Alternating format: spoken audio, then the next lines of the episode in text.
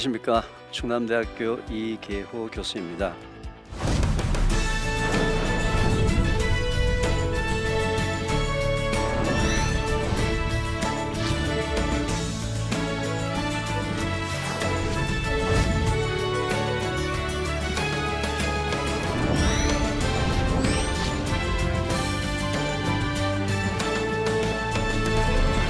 면역력과 장 건강에 대한 얘기를 계속 하고 있는 중입니다.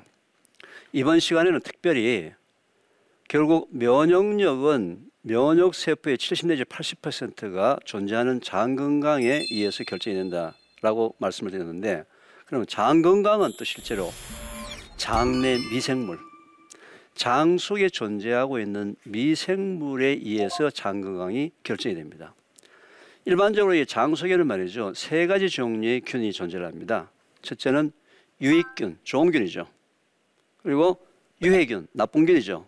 그리고 중광균, 기회균이라는 게 있습니다.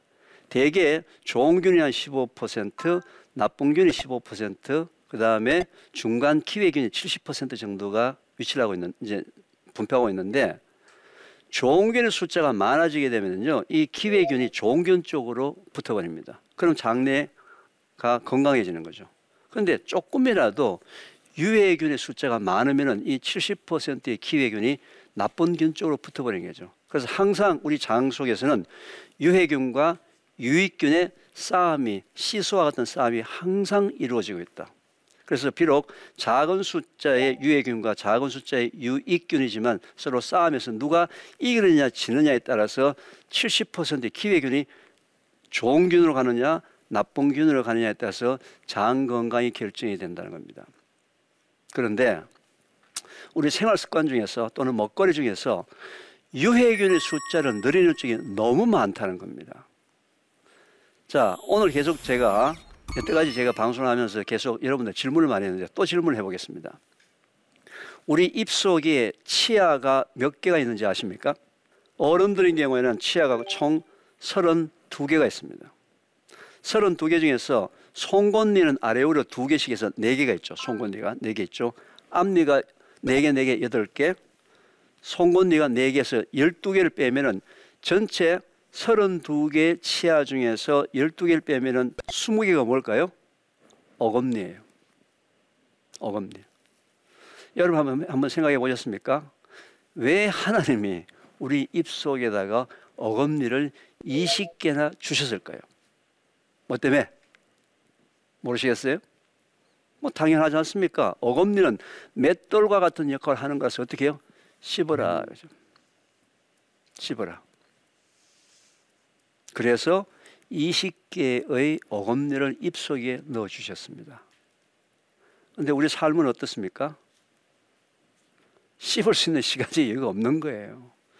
빨리 밥 먹고 돈 벌어 가야 되고 빨리 밥 먹고 공부하러 가야 돼요. 왜? 돈 버는 것이 더 중요하고 수능 점수 1, 1점 더 올리는 것이 더 중요하기 때문에 밥 먹는 시간은 내가 성공하기 위해서 그냥 지나가는 통로였어요. 자, 우리가 음식을 먹을 때 쉽지 않고 그냥 넘기는 음식이 장소에서 무슨 일이 벌어지는지 한번 보겠습니다. 자, 여러분들 밥을 먹었습니다. 그죠? 밥의 추성분이 뭐라 그러죠? 밥떡, 고구마, 감자 같은 추성분은 탄수화물이라고 얘기합니다. 탄수화물은 포도당이라든지 이런 단당이 수백만 개, 수십만 개 뭉쳐진 이런 덩어리예요, 덩어리. 탄수화물은 이게 하나하나 하나하나 분해되는 과정이 소화되는 과정이라고 얘기합니다. 그래서 이게 포도당이 됐을 다 조각조각 조각 나서 포도당 한 개짜리에 됐을 때 매우 작으니까 이 녀석이 장에서 소장에서 우리 혈액 속으로 흡수가 되었어. 이 포도당이 혈액을 타고 세포 속으로 들어가서 이 포도당이 타면서 산화가 되면서 에너지가 나와서 이렇게 얘기할 수도 있고 운동도 할 수가 있는 겁니다. 포도당이 수십 개 수백 개 뭉쳐진 포도 송이와 같은 건데 이걸 한 개 한 개 한 개 한 개 한 개 한 개 떨어져 나가는 과정을 소화 과정이라고 얘기하면서 반드시 탄수화물 분해 효소가 있어야지만 분해가 된다는 겁니다. 탄수화물 분해 효소 기억나십니까? 아밀라제라는 분해 효소입니다. 아밀라제는 분해 효소. 그런데 참 재밌게도 우리 위 속에서는 탄수화물을 분해하는 아밀라제라는 분해 요소가 한 방울도 나오지 않습니다. 탄수화물 분해 요소 어디에 있을까요? 침 속에 포함되어 있어요. 침 속에. 아, 하나님 왜 우리를 이렇게 만들었습니까? 위 속에서 우리가 즐겨 먹는 밥떡, 고구마 왕자, 국수 같은 그런 탄수화물을 소화하는 아밀라제가 위에서 나온다면 내가 바쁠 때, 밥 먹을 시간 없을 때 빨리 먹어서 위 속에 집어넣으면 위는 어차피 두 시간 동안 그 속에서 주문해서 소화시키니까 두 시간 동안 있을 동안에 아밀라제가 들어가서 소화를 시키면 이 세상을 얼마나 편하게 시간 절약하면서 살 수 있는데 왜 하나님 위에서는 탄수화물 분해 요소 한국 사람들이 그렇게 좋아하는 탄수화물 분해 요소를 만들지 않았습니까? 그건 모르죠. 그죠? 근데 침 속에 밥을 분해하는 효소를 넣어놨다는 얘기는 뭐예요? 씹으라는 거예요. 영적으로 하나님의 말씀에 순종하는 것도 신앙생활이지만 육적으로 하나님의 말씀에 순종하는 씹는 것도 뭐다? 신앙생활이라는 거죠. 하나님 우리 인간한테 피조물한테 원하시는 것은 영적으로 성령 충만하면서 육적으로 허우적거리는 인간의 모습을 매우 안타까운 눈으로 보고 계신다는 거죠. 영육 간의 균형 있는 강건함을 하나님이 원하시는 겁니다. 그렇게 하려면 어떻게 해요? 영적으로 하나님 말씀에 순종해야 함과 동시에 육적으로 하나님 주신 이 육체를 순종하는 삶을 살아야 된다는 거죠. 그게 신앙생활인데 이걸 지금 별개로 생각하는 거죠. 입속에 있는 스무 개의 어금니를 활용하는 것이 사용하는 것이 뭐다? 하나님의 창조의 원리에 순종하는 신앙생활이다. 자, 쉽지 않고 소화제가 없이 탄수화물에 소화하는 아밀라제가 없이 그냥 내려가게 되면은 위는 두 시간 동안 음식을 주물리면 주물러서 죽을 만들어냅니다. 죽을 만들어서 장 속으로 내려보냅니다. 아밀라제가 있으면 이미 분해되어서 포도당이란 단당이 만들어져야 되는데 그냥 짬밥통이 된 거예요, 장이. 장의 온도가 보통 39도, 40도 아주 뜨겁습니다. 여러분, 여름철에 뜨거운 짬밥통 한두 시간 되면 어떻게 되죠? 냄새가 지독하죠. 왜? 썩으니까. 이런 사람의 특징이 방개 냄새나 변 냄새가 매우 지독하다는 거예요. 음식이 소화되고 발효되는 것이 아니라 짬밥통을 만들어서 장소에서 썩어 들어가니까요. 왜 방개 냄새나 변 냄새가 독할까요? 장에서 지금 난리가 났는데 그것도 모르고 막 웃어가면서 까불랑거리고 막 돌아다니니까 얘야 안에 뭐가 문제가 있다. 뭐가 썩어 들어간다. 알려주려고. 근데 제가 안타까워하는 것은 뭐라 그랬죠? 어른들보다는 초, 중, 고, 대학생의 방해 냄새나 변 냄새가 너무 지독하다는 거예요. 어머니 집에서 아이들한테 좋은 음식, 비타민 주면은 다 되는 줄 아는데 엄마가 정성스럽게 만든 그 음식이 아이들의 뱃속에서 현재 썩어 들어가고 있다. 씹어야 합니다. 씹어야 합니다. 씹는 것이 바로 하나님의 말씀에 순종하는 삶을 사는 것이고 그 결과로 장 속에 유익균의 숫자를 늘려주는 방법이에요. 유해균의 숫자를 줄이는 방법이에요. 씹으시기 바랍니다. 특히 지금 건강이 갑자기 여러 가지 원인 모르게 나빠져서 힘들다.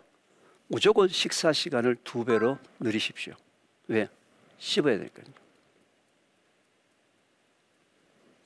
근데 저한테 이런 얘기를 합니다. 교수님, 먹고 사는 문제가 바쁜데 내가 밥 먹을 시간이 5분밖에 없습니다. 언제 씹습니까?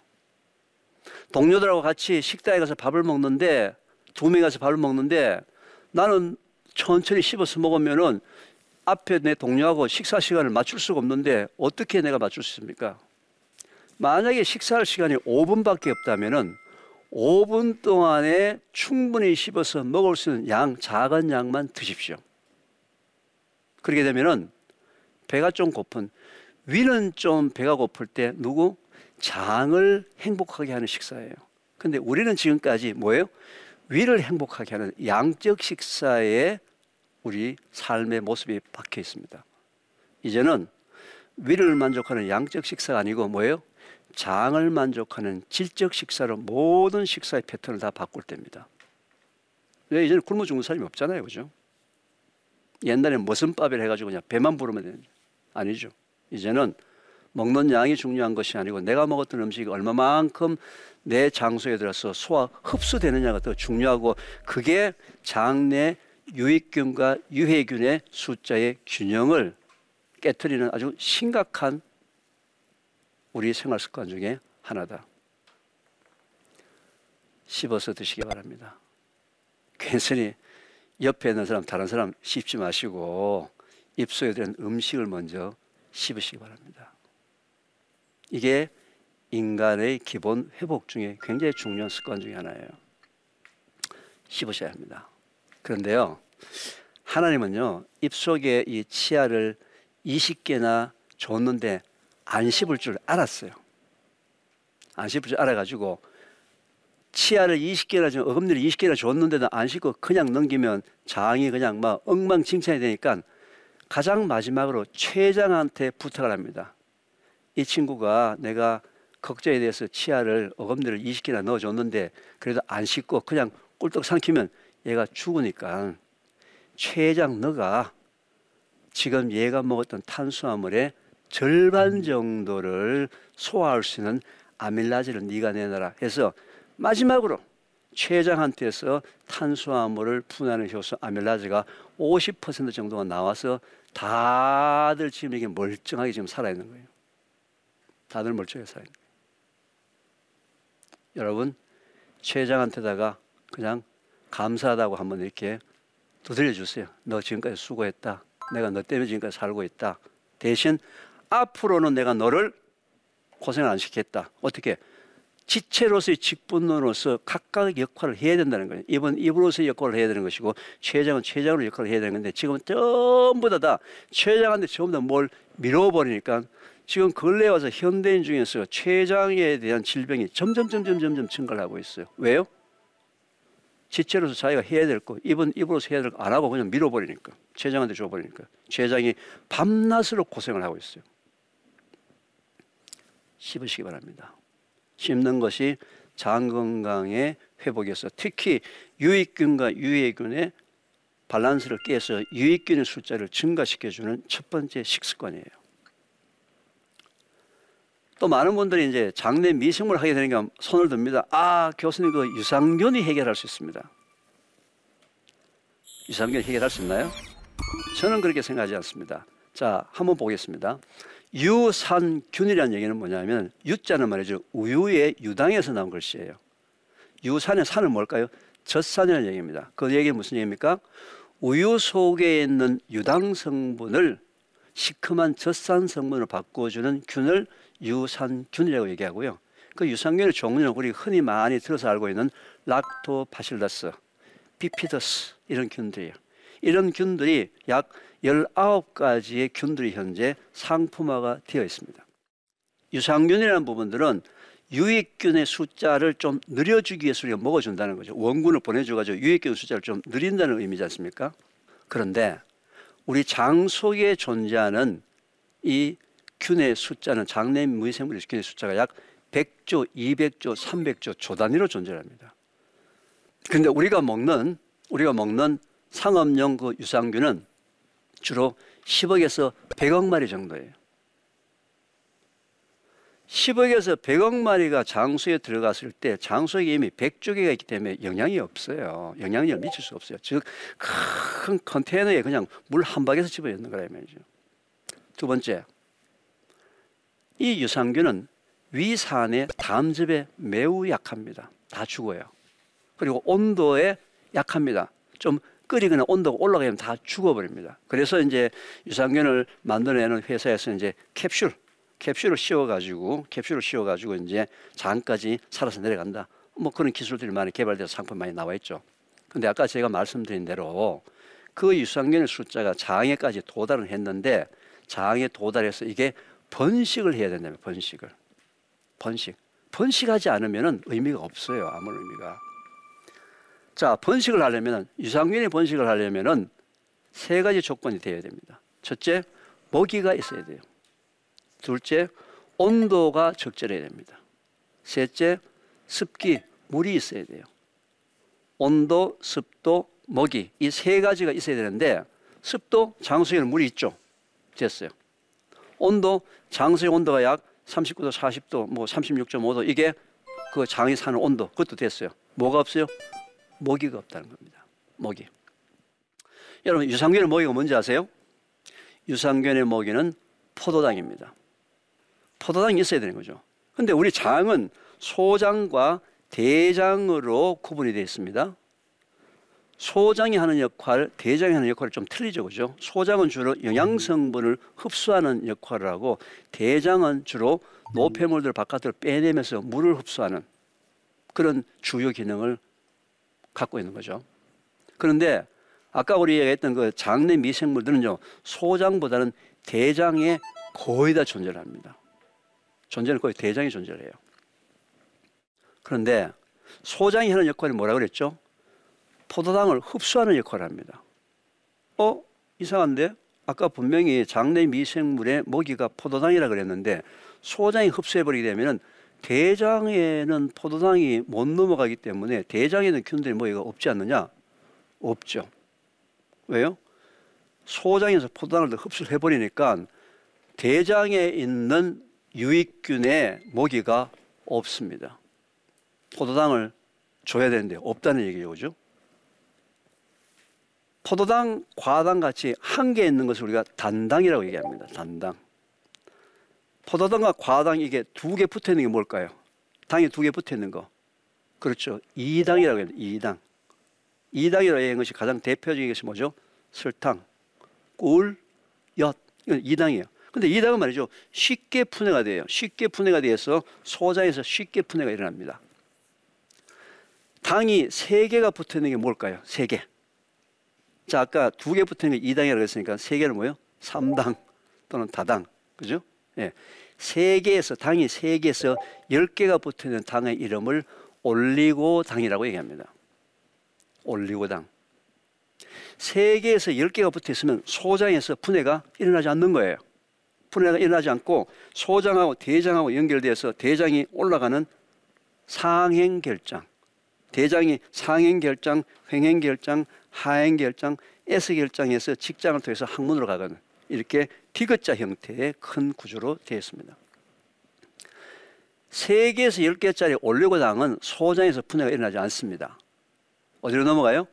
대장 초입에 넘어갑니다. 대장 초입에 넘어가게 되면 3개에서 10개짜리 올리고당이 분해가 되면서 이 대장 초입에 있는 상행결장과 횡행결장 쪽에 있는 목이 그 유상 그 장내 미생물에다가 포도당을 공급을 해주는 거예요. 따라서 대장 속에 있는 유익균의 숫자를 늘어서 면역력을 원래대로 회복하려면 뭐예요? 음식 중에서 올리고당, 프락토 올리고당이라는 성분이 포함되는 음식을 먹어야 합니다. 어떻게? 매일 한 끼 이상. 프락토 올리고당이 가장 많이 포함된 음식의 첫 번째, 콩. 두 번째, 양파, 마늘. 또는 요즘 마트에서 떨이용으로 나오는 시커멓게 익은 바나나 있죠. 많이 익은 바나나. 또는 잘 모르실 것 같은데 가을이 되면요 약콘이라는 게 나옵니다. 약콘. 고구마 같이 생겼는데 맛은 배 같은 그런 약콘이 있습니다. 소위 이런 프락토 올리고당에 들어있는 음식을 반찬으로 섭취를 해야지만 대장 속에 있는 균의 먹이를 공급을 해준다는 거죠. 그런데 세개에서 열개짜리는 말이죠. 초입하고 횡행결정 정도만 다 가고 하행결정, S결정, 직장 항문까지는 세개에서 열개까지 도달할 수가 없어요. 도달할 수가 없어요. 우리나라가 지금 이제 인구 10만 명당 45명의 대장암 환자가 있다고 얘기했는데 그 대장암 중에서 가장 많은 곳이 뭡니까? 직장암이에요. 항문 끝부분에. 거기에는 균이 거의 없다는 거예요.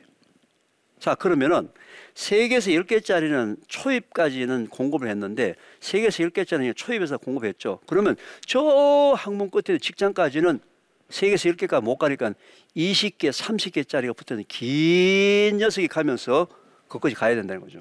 따라서 당이 20개에서 30개 연결된 것을 우리가 일컬어서 이눌린이라고 합니다. 이눌린. 이눌린. 따라서 이눌린이 포함되어 있는 음식을 반찬으로 매일 한 끼 이상을 드셔야 돼요. 이눌린이 가장 많이 포함된 음식이 뭔지 아시죠? 첫 번째, 우엉, 도라지, 더덕, 고들빼기, 돼지 감자 또는 외국 같은 경우는 치커리. 뭐예요? 뿌리 식품입니다. 뿌리 식품. 이 세상에 하나님이 뿌리 식품을 만들어 이유가 뭐라고요? 우리의 직장 속에 있는 유익균에게 먹이를 주려고. 그래서 이 세상에 존재하는 모든 식물들은 우리 인간들이 몰라서 그렇지 다 하나님이 우리를 위해서 주신 음식이라는 겁니다. 유산균이 여러분의 건강, 장내 미생물의 건강을 올리는 것이 아니고 뭐예요? 여러분이 먹는 하나님 주신 그 음식을 통해서. 그런데 지금 제가 언급한 그 음식들은 뭐죠? 젊은 친구들이 안 먹는 음식이에요. 그렇죠, 그죠? 이거는 바뀌어야만 합니다. 왜? 이건 하나님의 창조의 원리이기 때문에 그렇습니다. 근데 이제 제가 이제 올리고당 얘기하게 되면 이제 우리 주부들이 귀가 번쩍 뜨여요. 왜? 아, 교수님 그 마트에 가면 팔던데요? 예. 마트에서 요즘 설탕 대용으로 요리를 할 때 올리고당을 많이 사용을 합니다. 아, 대들 다들 이제 올리고당이 이제 다이어트 식품이다. 또 살이 안 찐다. 왜? 얘기했지만 소장에서 분해가 안 되니까 그죠? 분해가 안 되니까 소장에서 다, 저 포도당을 흡수가 안 되니까 당연히 그 이 살이 안 찌겠죠, 그죠? 그런데 이 올리고당은 설탕에 비해서 당도가 50%밖에 안 돼요. 그래서 만약에 주부들이 이제 요리를 할 때 설탕을 한 숟가락 집어넣었으면 올리고당은 두 숟가락, 세 숟가락 집어넣어야지만 그 예전 맛이 나는 거죠.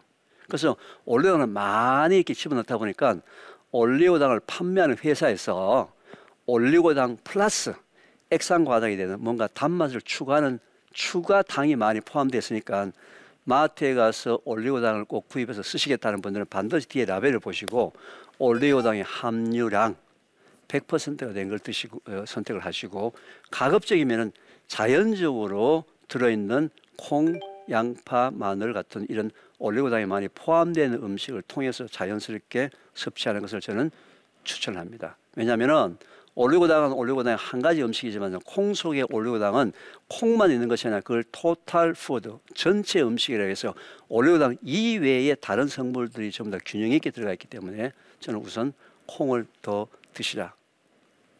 참 어린 애들한테 도라지 더덕 먹일 수 있습니까? 지혜를 갖고서 그런 것을 뭔가 이렇게 분쇄를 해서 갈아가지고 이렇게 잼에 같이 넣어서 한다든지 뭐 방법들을 여러분 생각하시면 굉장히 여러 가지 방법들이 있을 수가 있습니다. 그런데 이제 다들 이제 그렇게 얘기를 이제 해서 장내 미생물들을 증가시키는 방법에 대해서 이제 많이 얘기를 하는데 저한테 어떤 분들 이렇게 물어요. 좀 더 음식 중에서 우리가 좀 더 할 수 있는 게 없습니까? 제가 그 부분에서 굉장히 많은 연구를 했어요.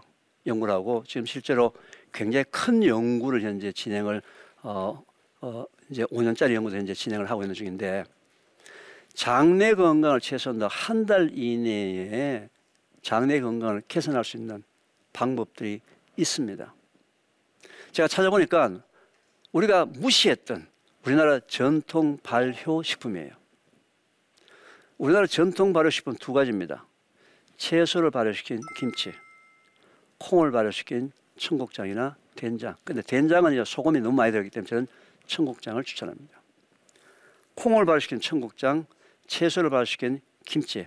근데 이제 김치도 고춧가루나 젓갈이 많이 들어간 거 말고 그냥 우리가 먹는 백김치, 동치미 또는 물김치 뭐 이런 부분들을 가지고 하루에 한 끼 이상으로 한번 드셔보십시오. 실제로 여러분 몸에서 어떤 현상이 벌어지는지 한 달 후에 여러분이 직접 눈으로 보는 일이 확인을 하셔야 돼요. 어떤 일이 벌어지는지 한번 해보십시오. 청국장 물김치, 그다음에 아까 프락토 올리고당에 들어가는 반찬, 그다음에 이놀린에 들어가는 반찬을 적절하게 한번 먹어보십시오. 근데 제가 또 이 방송을 하고 나면은요 한 가지 이제 또 이상한 현상이 일어납니다. 너무 많이 드세요.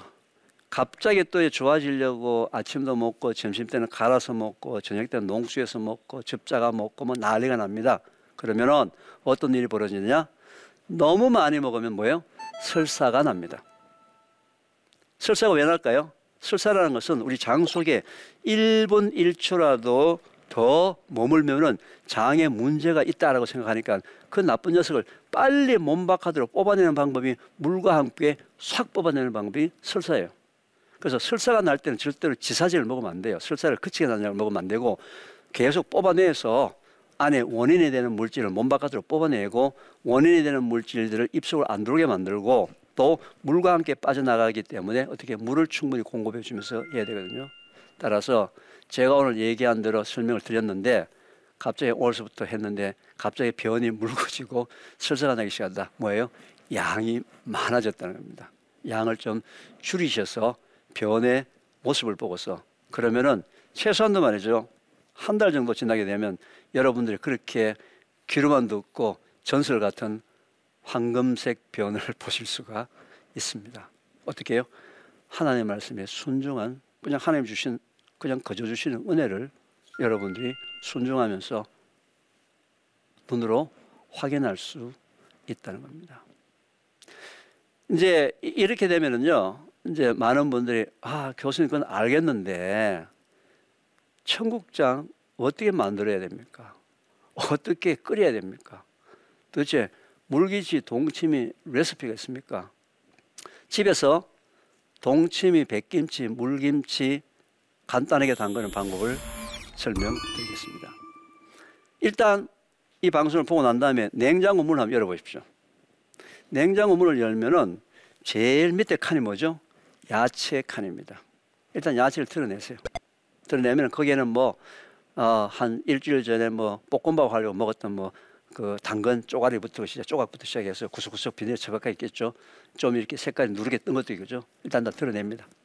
다 드러내요. 드러내 가지고 적당한 크기로 썰어 보세요. 그리고 원하시는 채소나 다 집어넣으세요. 써세요. 그냥 썹니다. 또 예를 들면 어떤 분들 아 교수님 그것도 그 무는 뭐 어떻게 부채꼴을 쓸까요? 동글동글하게 쓸까요? 알아서 하십시오. 팔을 뭐 전체를 해가지고 묶어가지고 넣을까요? 쫑쫑 쓸까요? 그것도 알아서 하십시오. 하여튼 원하는 대로 썰어서 김치통에다 넣습니다. 그리고 물을 넣어야 되겠죠. 그죠? 그 다음에 보통 어머니들이 숙성을 시키기 위해서 보통 설탕을 집었는데 저는 설탕 대신에 배나 사과를 조각 내서 그 속에 같이 집어넣습니다. 그리고 마늘도 좀 넣고요. 뭐 생강도 좀 넣으시면 넣고 원하시는 다 넣으세요. 물을 채웠죠. 그 다음에 뭐예요? 간을 맞춰야 되겠죠. 소금을 약간 짜게 하십시오. 왜냐하면 거기서 채소에서 물이 나오니까 약간 짜게 해서 소금을 넣죠. 이것을 요즘 같은 경우에는 숙성을 시키기 위해서 그냥 밖에서 한 하루 정도 놨다가 김치 냉장고에 집어넣으면 끝. 쉬워요, 어려워요? 쉽잖아요. 이거 못하는 사람 누가 있어. 특히 여러분의 자녀들이 같이 하게 되면 애들이 먹어요. 또는 여기 이번에 할 때는 파프리카 빨간색을 넣으면 물이 빨갛게 변합니다. 노란색은 노랗게 변해요. 피트를 좀 집으면 좀 빨갛게 변해요. 그런데 발효를 시키게 되면은 이게 숙성된지 안 된지는 어떻게 하냐면요. 안에서 방울이 뽀글뽀글 오는 이산화탄소 방울이 김치 그 통 주위에 많이 묻어 있습니다. 그런데 그게 너무 많이 되게 되면은 톡 쏘는 아주 톡 쏘는 강한 맛이 나오는데 톡 쏘는 강한 맛이 나왔을 때는 김치 유산의 숫자가 줄어드는 시기예요.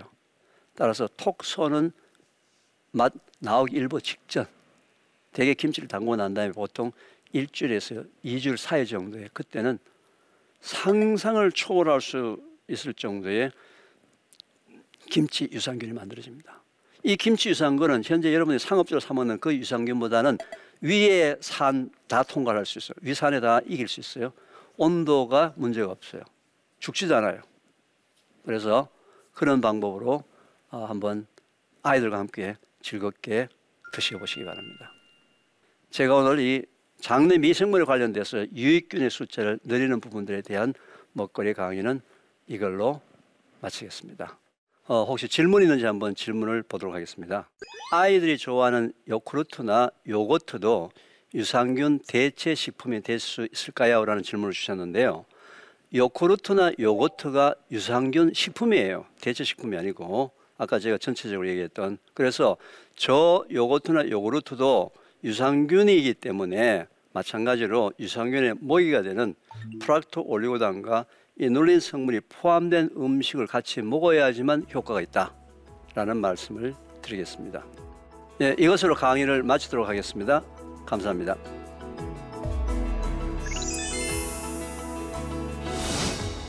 면역력은 면역 세포의 70 내지 80%가 존재하는 장 건강에 의해서 결정이 된다. 장 속에는 말이죠 세 가지 종류의 균이 존재합니다. 첫째는 유익균, 좋은 균이죠. 유해균, 나쁜 균이죠.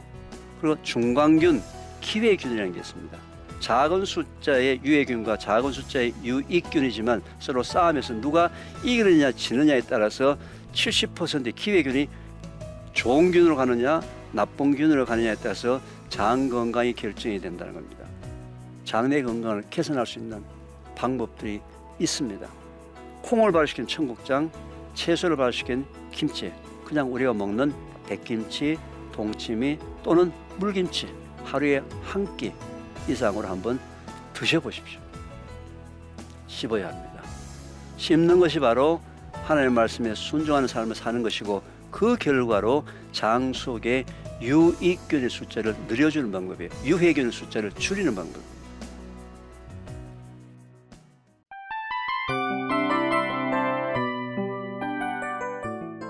이 프로그램은 청취자 여러분의 소중한 후원으로 제작됩니다.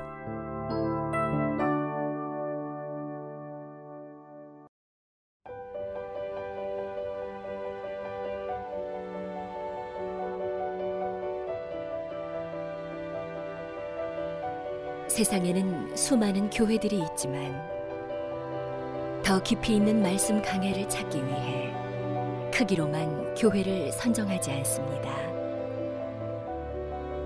보다 좋은 영적 콘텐츠를 더 많이 나누기 위해 방송비를 받지 않습니다. 1년 365일 복음만 전하고 싶어서 우리는 광고를 하지 않습니다. 온누리의 복음을 땅끝까지 CGN TV와 함께 땅끝 성교사가 되주세요